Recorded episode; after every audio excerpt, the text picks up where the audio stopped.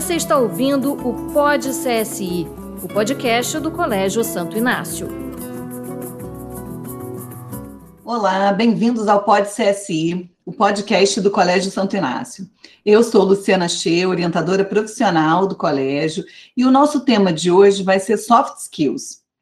A nossa convidada é a Lilian Cidreira. A Lilian é mestre em administração pela FGV, é professora da SPM de liderança e inteligência emocional e trabalha como, como consultora desde 2016, desenvolvendo profissionais em soft skills. Bem-vinda, Lilian, tudo bom? Tudo ótimo, Luciana. Muito obrigada pelo convite. Vai ser um prazer conversar hoje com vocês sobre soft skills. Que bom, Lilian. É, queria que você primeiro explicasse para a gente um pouquinho o que, que são as soft skills. Né? O termo hoje que é tão aí uh, em voga, né? Falado, né? Quando a gente olha para o passado, a gente falava muito sobre competências técnicas. Então, até para falar sobre as competências comportamentais, as famosas soft skills, é interessante explicar o contexto anterior. A gente falava muito sobre competências técnicas, talvez há uns 15 anos atrás, entendendo que para entrar no mercado de trabalho e ter boas posições dentro das empresas, você precisava ser muito bom tecnicamente falando. Então, os cursos técnicos e toda a parte mais ferramental, ela era muito bem vista pelas empresas. E isso acontece, Luciana, lá no passado, porque as empresas não tinham uma área interna de desenvolvimento. Então, o que, que acontecia? Você entrava na empresa e, obrigatoriamente, o conhecimento que você tinha era o conhecimento que seria usado. E ali no dia a dia, o profissional ia se desenvolvendo. A gente passou aí por uma transformação desde a década de 90 e agora vem cada vez mais forte, que é exatamente as áreas de educação corporativa, universidades corporativas e áreas de treinamento e desenvolvimento dentro das empresas. Então, o que, que a empresa começou a perceber? Se ela quisesse um profissional altamente capacitado no, do ponto de vista técnico, ela deveria ter um compromisso de desenvolver essa pessoa internamente. E aí essas áreas começaram a tomar corpo, crescer dentro das empresas, e hoje em dia, na grande maioria das empresas, se você entra, você tem uma área ali que vai ficar responsável por te desenvolver nas ferramentas, sistemas, processos da empresa. E aí começou a se perceber que as competências comportamentais não estavam sendo olhadas até então. E quando a gente passa por uma transformação de mundo, a gente fala hoje num mundo muito mais dinâmico, quarta revolução industrial, 5G e todas essas tendências que a gente olha do ponto de vista futurista, outros comportamentos começaram a ser exigidos e que no passado não eram. Então, inteligência emocional é uma delas, capacidade de se relacionar, ter uma conexão intergeracional. A gente nunca teve tantas gerações ocupando o mesmo espaço dentro do mercado de trabalho. Então, essa mudança que a gente está tendo no mundo fez com que essas competências comportamentais ganhassem um peso muito maior. E não só porque a gente está fazendo essa transformação, mas também porque nesse, quando a gente olha para o aspecto comportamental, é muito mais difícil desenvolver o comportamento de uma pessoa ali. É óbvio, todo mundo pode se desenvolver, mas leva muito mais tempo do que ensinar uma parte técnica. E aí as empresas começam a perceber, então, que olhar a parte técnica é fácil. Eu trago alguém que não sabe nada, eu capacito, ferramentalmente ela vai saber mexer em pouquíssimo tempo.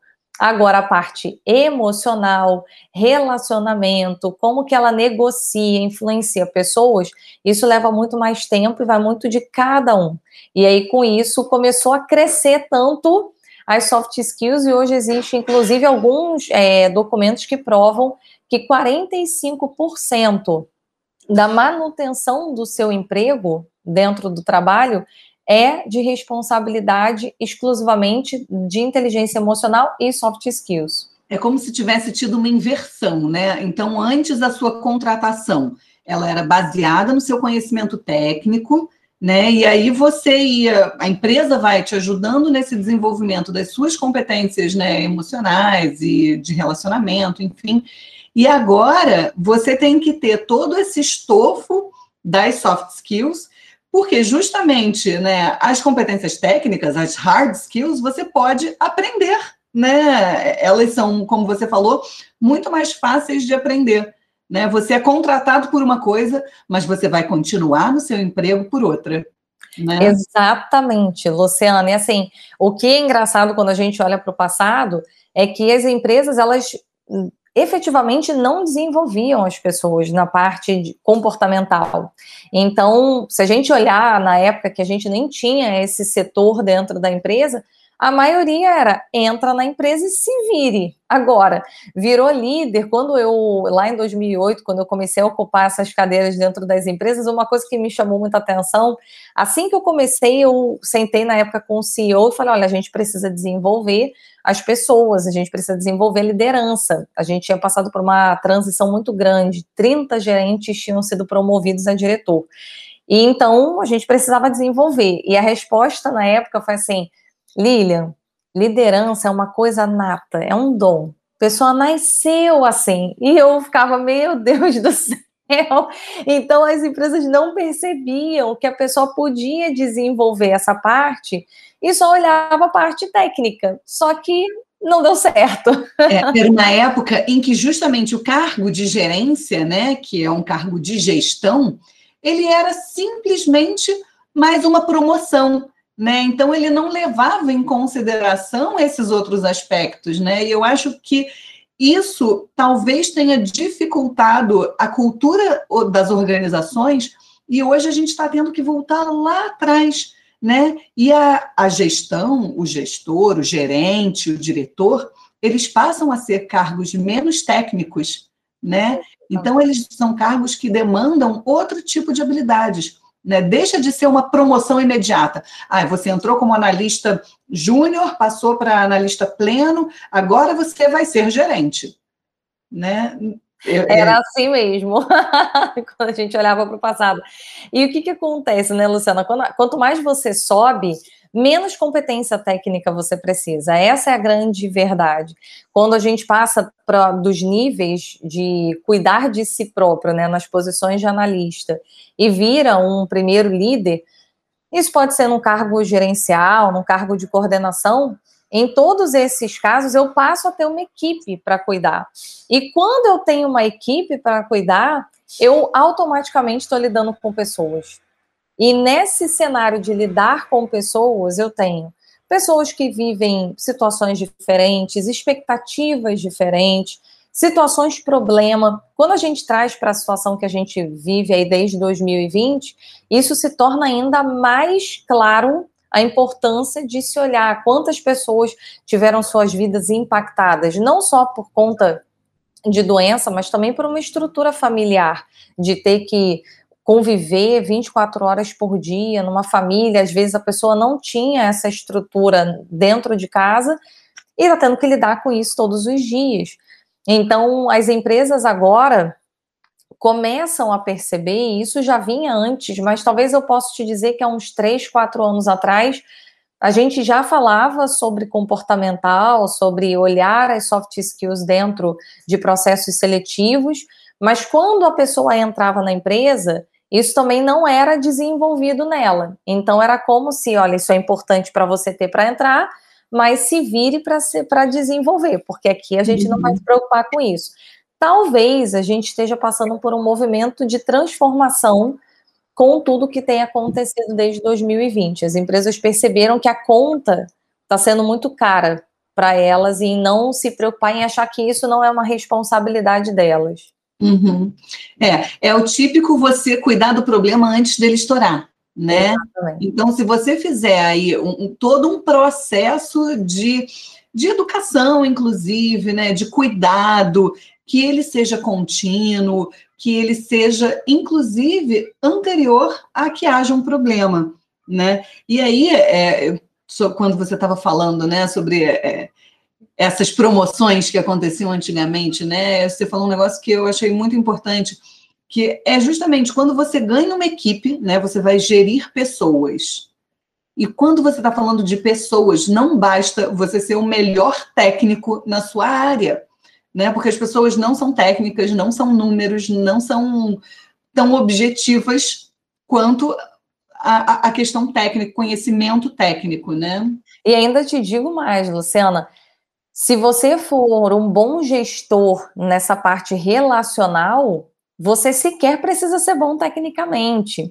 Muitas pessoas que vão ouvir a gente falando isso vão falar: Meu Deus do céu, que absurdo que foi falado agora. Mas a bem da verdade é que, por exemplo, num cargo de diretoria, será que a gente precisa de um diretor que entenda muito tecnicamente do que a ponta faz? Ou será que ele precisa ter uma boa escuta ativa e empatia para entender o que, que essas pessoas passam e, consequentemente, trazer para essas pessoas uma alternativa de trabalho, solução, ferramental que efetivamente ajude essa pessoa.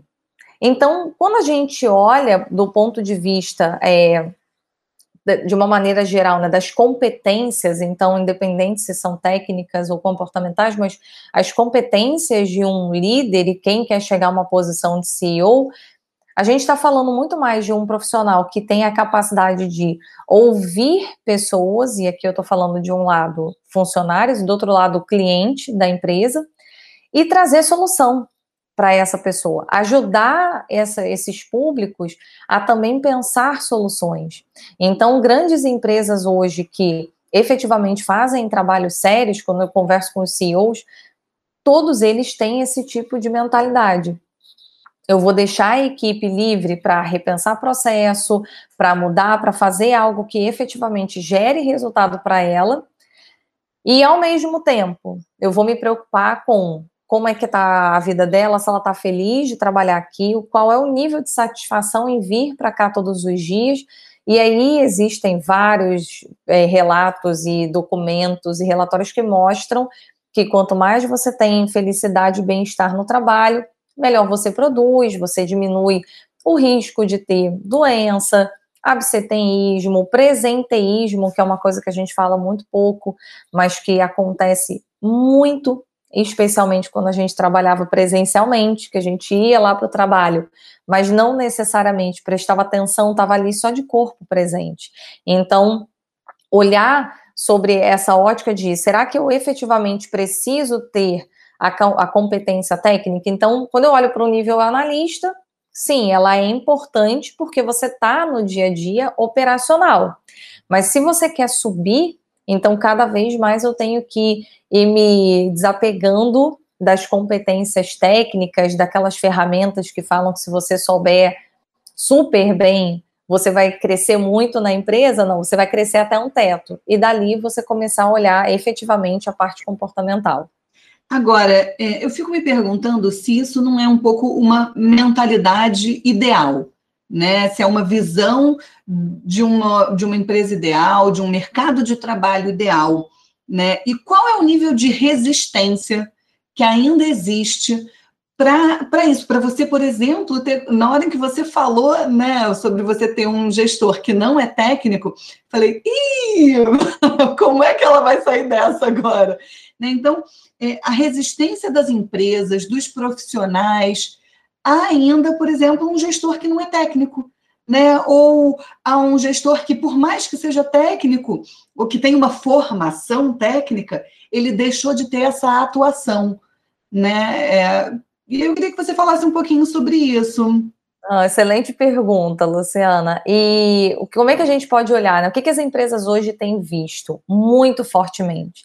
Está cada vez mais claro para as empresas que ela precisa gerar resultado. Então, o que eu posso te falar de cara, Luciana, é que as empresas elas focam muito na entrega do resultado hoje em dia. É claro, se a gente for olhar, eu vou participar de um processo seletivo. E aí tem um escopo de, de currículo ali mínimo exigido. E isso a gente ainda passa por questões até mesmo da própria CLT, que tem exigências técnicas para ser cumpridas. Ok. Então, se a gente olhar sobre, sobre essa ótica, existe aqui talvez um fator que pode ser um, uma pedra no meio do caminho, digamos assim. Então, eu tenho ali a minha, a minha descrição de cargo, minimamente, quando eu contrato alguém, eu tenho que tentar fazer com que essa descrição de cargo cruze com a experiência dessa pessoa. E é aqui que, ao mesmo tempo, ao mesmo tempo que a gente tem é, talvez uma pedra no caminho, a gente também tem a solução. Empresa olha o currículo de um profissional, ele vai olhar o seguinte: ah, tem aqui minimamente as competências que eu preciso, então, minimamente a experiência que a gente está tá, tá exigindo aqui, ao mesmo tempo tem talvez ali as formações, é, a graduação que a empresa precisa colocar ali dentro de um código técnico da CLT. Mas uma vez que isso foi resolvido, minimamente resolvido, as empresas elas estão cada vez mais focadas em qual foi o resultado que você gerou e qual resultado você acredita que vai gerar dentro do cenário que a minha empresa vive. Então, hoje, a gente, eu converso muito com headhunters e todos eles falam isso. Lili, as empresas não querem mais ficar sabendo o que, que essa pessoa fez no passado. Ela quer saber o seguinte: eu chamei para um processo seletivo, você sabe qual é a empresa. O mínimo esperado é que você leia sobre essa empresa e traga assim, olha, eu vivi isso aqui no passado e olhando para a empresa, eu contribuiria dessa forma. Então, para isso, as empresas estão muito abertas. Só que o que é interessante nesse processo, Luciana? As empresas estão abertas, mas não necessariamente elas têm consciência de que é assim que elas estão pensando. Elas simplesmente estão vivendo desse, dessa forma. Mas se você perguntar, tá, mas como, o que, que vocês hoje estão olhando efetivamente? Aí talvez elas não saibam responder o que, que elas estão olhando efetivamente. É, começou fazendo, né? Depois vai refletir sobre o processo do fazer, né? É, exatamente. É, hoje eu estava, inclusive, com um aluno, né? E a gente estava pesquisando algumas, é, prof... alguns cargos, algumas vagas, para entender um pouquinho mais, né? Quais são as possibilidades de determinadas carreiras. E foi super interessante, porque as vagas elas eram bem desse jeito que você descreveu. É, tinha pouquíssimas, pouquíssimas competências técnicas. Né? Então tinha lá, e, e, as competências técnicas elas não diziam respeito ao curso de graduação, elas diziam respeito a outros conhecimentos, né? Uma linguagem é, de computação, enfim. Mas tinha uma lista enorme do que, que é esperado daquele profissional. Né? E aí, é, Lilian, eu queria que a gente fosse descendo, né? Então a gente começou falando do mercado profissional, agora eu queria que a gente voltasse um pouquinho antes para formação né, desses futuros profissionais. E aí, quando a gente fala de formação, a gente tem a universidade né, e a gente tem o colégio. Né? E, e isso são etapas que elas têm que começar antes, né? É um pouco do que você estava falando antes, que o, o, o rapaz chega lá, ou a moça chega lá no processo seletivo e você quer saber das, das, antes, né? A gente queria saber das competências técnicas. E aí, sobre suas competências comportamentais, você se vira para adquirir. Só que hoje já é esperado que ele entre com um certo estofo, né, nas competências comportamentais. Então, na sua visão, queria ouvir um pouquinho como é que você acha que as instituições de ensino, seja de né, educação básica, ensino médio, ou do, da graduação, como é que elas podem contribuir nesse processo, no processo de formação desses profissionais? Não, muito bom, Luciana. Tem alguns pontos aqui, mas eu vou ressaltar dois, especialmente. O primeiro deles, eu acabei de falar né, das empresas, o que, que as empresas olham num processo seletivo, que é a capacidade de resolver problema. Então, a gente chama aí de problemas complexos, talvez problema é uma palavra ruim né, para o Brasil, vamos trazer aqui desafio. Então, a capacidade de resolver desafios. Eu, o que é esperado pela empresa é que o profissional vai entrar e ele vai tentar desenvolver nele, sozinho, uma visão mais holística da empresa. O que, que significa isso? Eu entrei num departamento de marketing, por exemplo, mas eu não vou ficar atento só ao que o marketing está fazendo. Então, é efetivamente o profissional chegar na empresa, ok, entrei no departamento de marketing, eu preciso minimamente saber o que, que o marketing faz. Mas para o marketing funcionar, ele precisa do, da área de recursos humanos. Ele também precisa entender sobre o que, que a área fim da empresa faz. Ele também precisa saber como é que a empresa se torna rentável pelo financeiro. E quando ele consegue ter essa visão holística, ele consegue identificar oportunidades de melhoria, que são o que a gente chama de problemas. Às vezes tem um gargalo num processo e a empresa não conseguiu resolver. E por que, que a empresa não conseguiu resolver? Porque a gente foi educado a ficar dentro da caixinha. Então, eu fui contratado na caixinha de RH, eu viro um auto especialista em RH, e é isso. Eu, vi, eu entrei para a área financeira, então vou virar um ultra especialista em finanças. Só que o mundo não é mais assim. A gente tem cada vez mais falar, falado né, de equipes multidisciplinares, que é eu ter dentro de um projeto da empresa pessoas de diversos setores, porque eu preciso que essas pessoas resolvam o problema final. Então, é muito mais sobre resolver um problema, um desafio, melhorar o desempenho da empresa do que efetivamente ser muito técnico dentro daquela minha área. Com isso, então, a gente fala sobre uma formação em T hoje em dia. Então, eu preciso me desenvolver tecnicamente onde eu quero. Então, se, o papel da escola aqui é ajudar esse profissional a entender aonde que ele quer, aonde ele se identifica e ele ou vai fazer uma graduação, ou vai fazer um outro curso, mas ele se aprofundar ali para entender como é que ele se insere nesse mercado de trabalho. Mas aqui em cima, né, esse T, é, quais são as competências que eu preciso me desenvolver para minimamente entender como que essa área que eu estou me aprofundando efetivamente gera, é, contribui para o resultado do negócio. Então, ajudar os profissionais, né, ajudar agora os estudantes a se desenvolver e resolver problemas, essa habilidade, essa capacidade de, de resolver problemas é um ponto principal.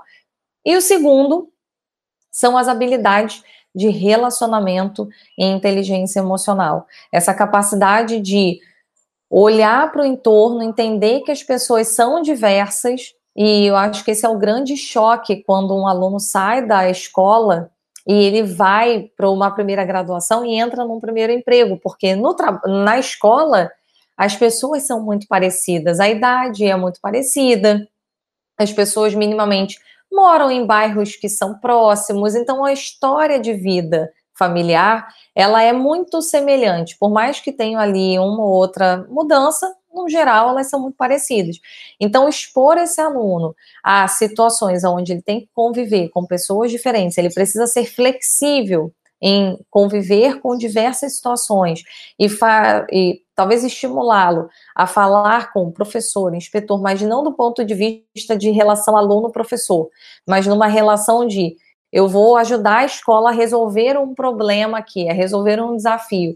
E esse, essa resolução de desafio faz ele ter que falar com muitas pessoas, já desenvolve ele nessa capacidade. A gente percebe muito isso no mercado de trabalho, Luciana. A pessoa entra num primeiro emprego e ela não sabe como se relacionar com pessoas mais velhas, mais novas, da mesma idade, com uma diferença de idade pouca, mas que já tem uma história dentro da empresa e ele ainda não tem. Então, como que ele vive num cenário muito mais diverso? Então, prepará-lo para não fique tão técnico numa coisa só. Olhe esse entorno para criar essa visão holística, convivendo com a maior parte de pessoas que você puder. Acho que esses são os pontos principais quando a gente olha para dentro da escola. É, e você falou nessa formação em T, né? Eu, eu, vejo aí esses dois eixos, né? O eixo do técnico e o eixo do comportamental. E como ainda é dado uma ênfase muito maior para o eixo do técnico, né? Então você ficou falando, eu fiquei imaginando esse T com um, um, um né, a barra vertical grossa, super grossa, recheada de coisa, e a barra horizontal do T ainda ali fina, né? Ainda porque, afinal de contas, quando a gente fala de competências comportamentais, principalmente com o jovem, né? Seja o jovem do ensino médio, até o jovem da faculdade. Eu acho que o jovem na faculdade ele já deu uma amadurecida, né? Para ele poder olhar para isso com, com mais carinho, mais cuidado para com ele mesmo, né? Agora, o jovem do ensino médio, ele ainda olha, né, para essas competências comportamentais de uma maneira como se aquilo não fosse ser útil para a vida dele, né? Ou como se aquilo. É, é, mas cadê o conteúdo? O que, que eu vou aprender? Né? Então, a gente tem vários níveis de mudanças ainda de paradigma e de mentalidade que tem que acontecer, né? E que é, a gente vem desde a empresa até a, própria pessoa, né? Até o nível pessoal mesmo. Totalmente, Luciana. E o mais interessante é que quando a gente olha, né? Porque talvez se a gente parar para pensar, o, a, a, gente foi educado dessa forma também, né, Luciana? Então, se a gente olha para o passado, por exemplo, quando eu estava lá na, na, escola, só era falado sobre o que, que você quer de formação, o que, que você quer fazer. Você quer fazer área médica? Você vai querer fazer área de comunicação? O que, que você quer se formar? Qual é a graduação que você vai fazer? E quando aquela pessoa que acabou de sair da escola, o aluno, entra na graduação, mais uma vez ele também é mergulhado em conteúdo técnico. Só que, quando a gente olha para ele, a gente fala, tá bom, e cadê o autoconhecimento nessa história? Quem é você? O que, que você efetivamente é bom? Como é que a gente usa capacidades suas que são inerentes a você, a sua personalidade, o que você desenvolveu ao longo da sua vida, desde que você era uma criancinha ali, estava começando a engatinhar, e como é que a gente usa essas habilidades para o futuro, para a graduação. Por quê? Uma das coisas que eu tenho pavor quando escutar, qual é a, qual é a faculdade que está pagando bem? Primeiro, porque o que está pagando bem hoje não vai pagar, não necessariamente vai pagar bem daqui a quatro anos. E segundo, que eu não acredito que um profissional que trabalhe por dinheiro consegue ser bem é, sucedido na carreira. Porque como as empresas hoje olham muito a parte comportamental, especialmente para mandar embora, então imagina, eu posso até olhar tecnicamente essa pessoa para entrar. Mas para sair, ninguém ah, não vou mandar ele embora não, porque tecnicamente ele é muito bom. Mentira. Eu vou olhar, vou falar, ele é ótimo tecnicamente, mas, gente, ele não consegue se relacionar com as pessoas. Paciência. Então, olhem para quem estiver ouvindo a gente nesse podcast, cria essa mentalidade que talvez para entrar no mercado, para conseguir um emprego, até podem te perguntar alguma coisa técnica e vão fazer isso, efetivamente. Mas para analisar a sua permanência, o seu crescimento, e especialmente numa época de corte, a parte comportamental é que vai ditar a ordem. Se o comportamental não for bom, você vai ser um excelente técnico e vai morrer na cadeira que entrou. Se não for bom na parte comportamental, pode ser um excelente entregador de resultado. No momento onde a empresa pensar em cortes, o seu nome será citado. E para crescer, nunca vai ser cogitado. Então, é, olha o, o problema que a gente cria. Então, é, talvez tirar um pouco esse peso de, ah, mas a empresa, legal, estou ouvindo aqui esse podcast, mas a empresa não vai me perguntar isso mesmo, então vou continuar seguindo tecnicamente. Não faça isso. Lá na frente, eu estou falando lá na frente, isso pode levar um ano, cinco anos, dez anos, depende do em que momento de carreira cada um que está ouvindo a gente vai estar agora.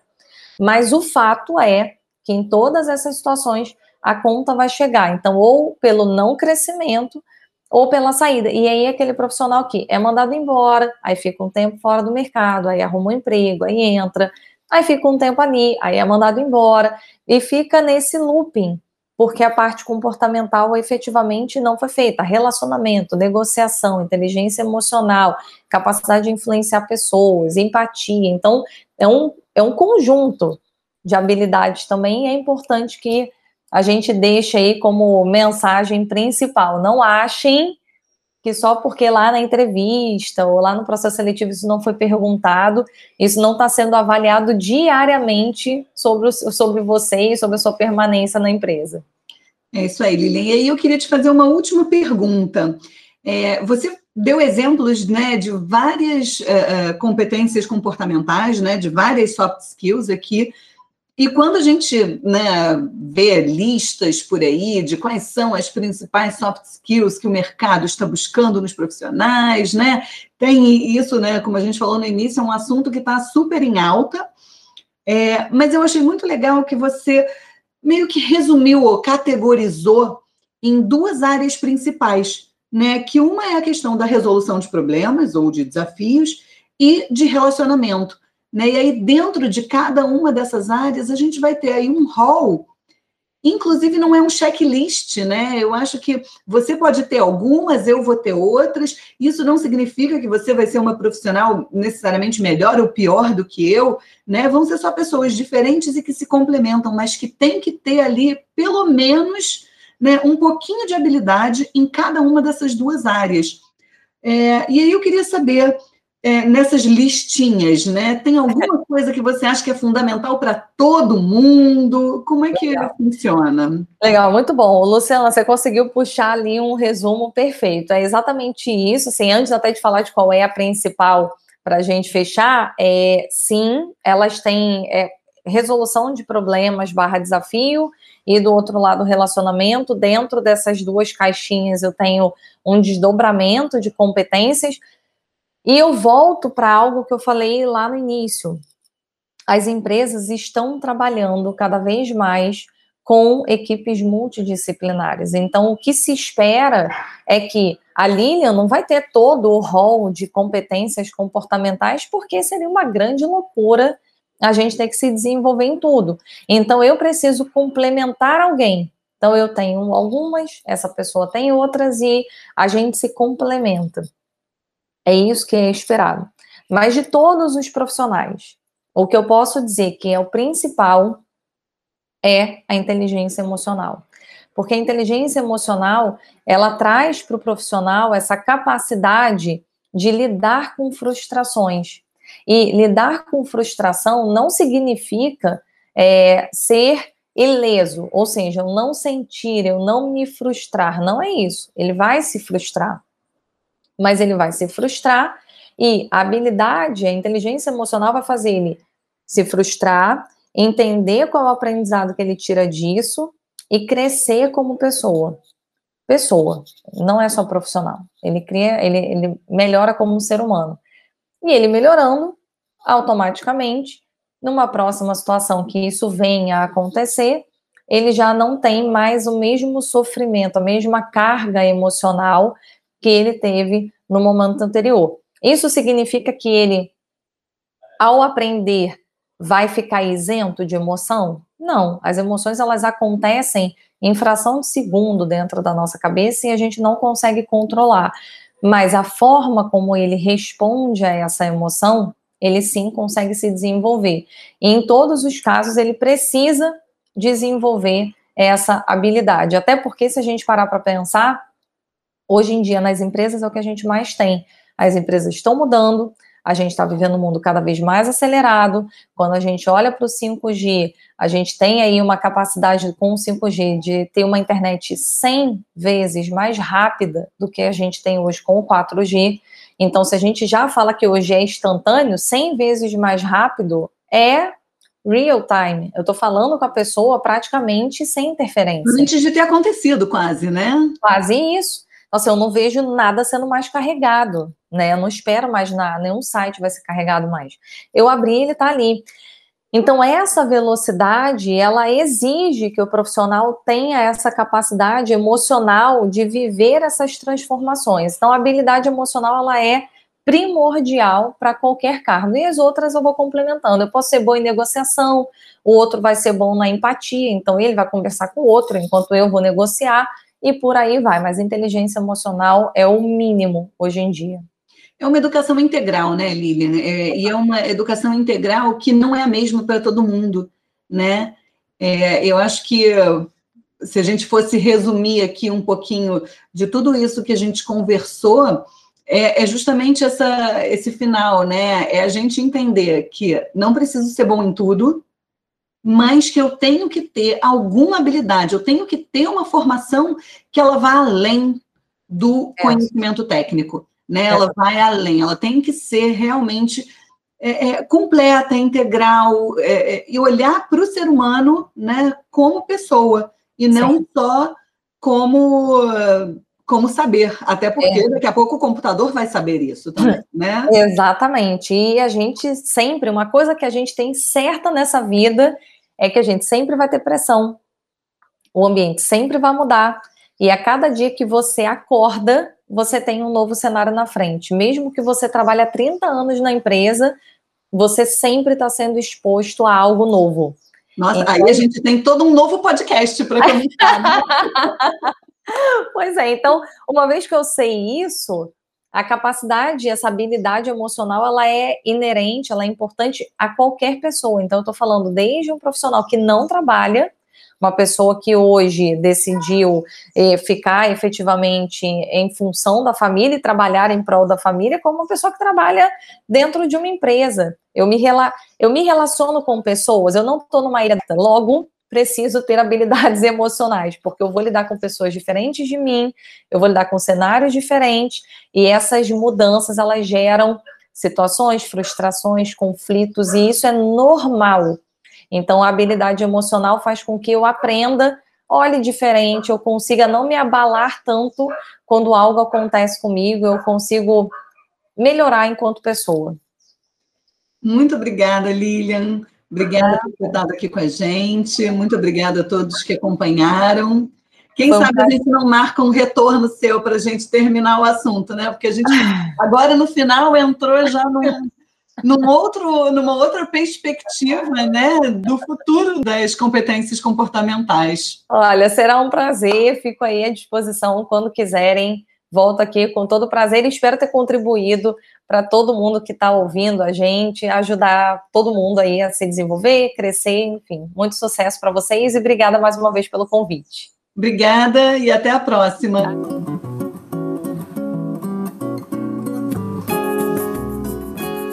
Você ouviu o Pod CSI, o podcast do Colégio Santo Inácio.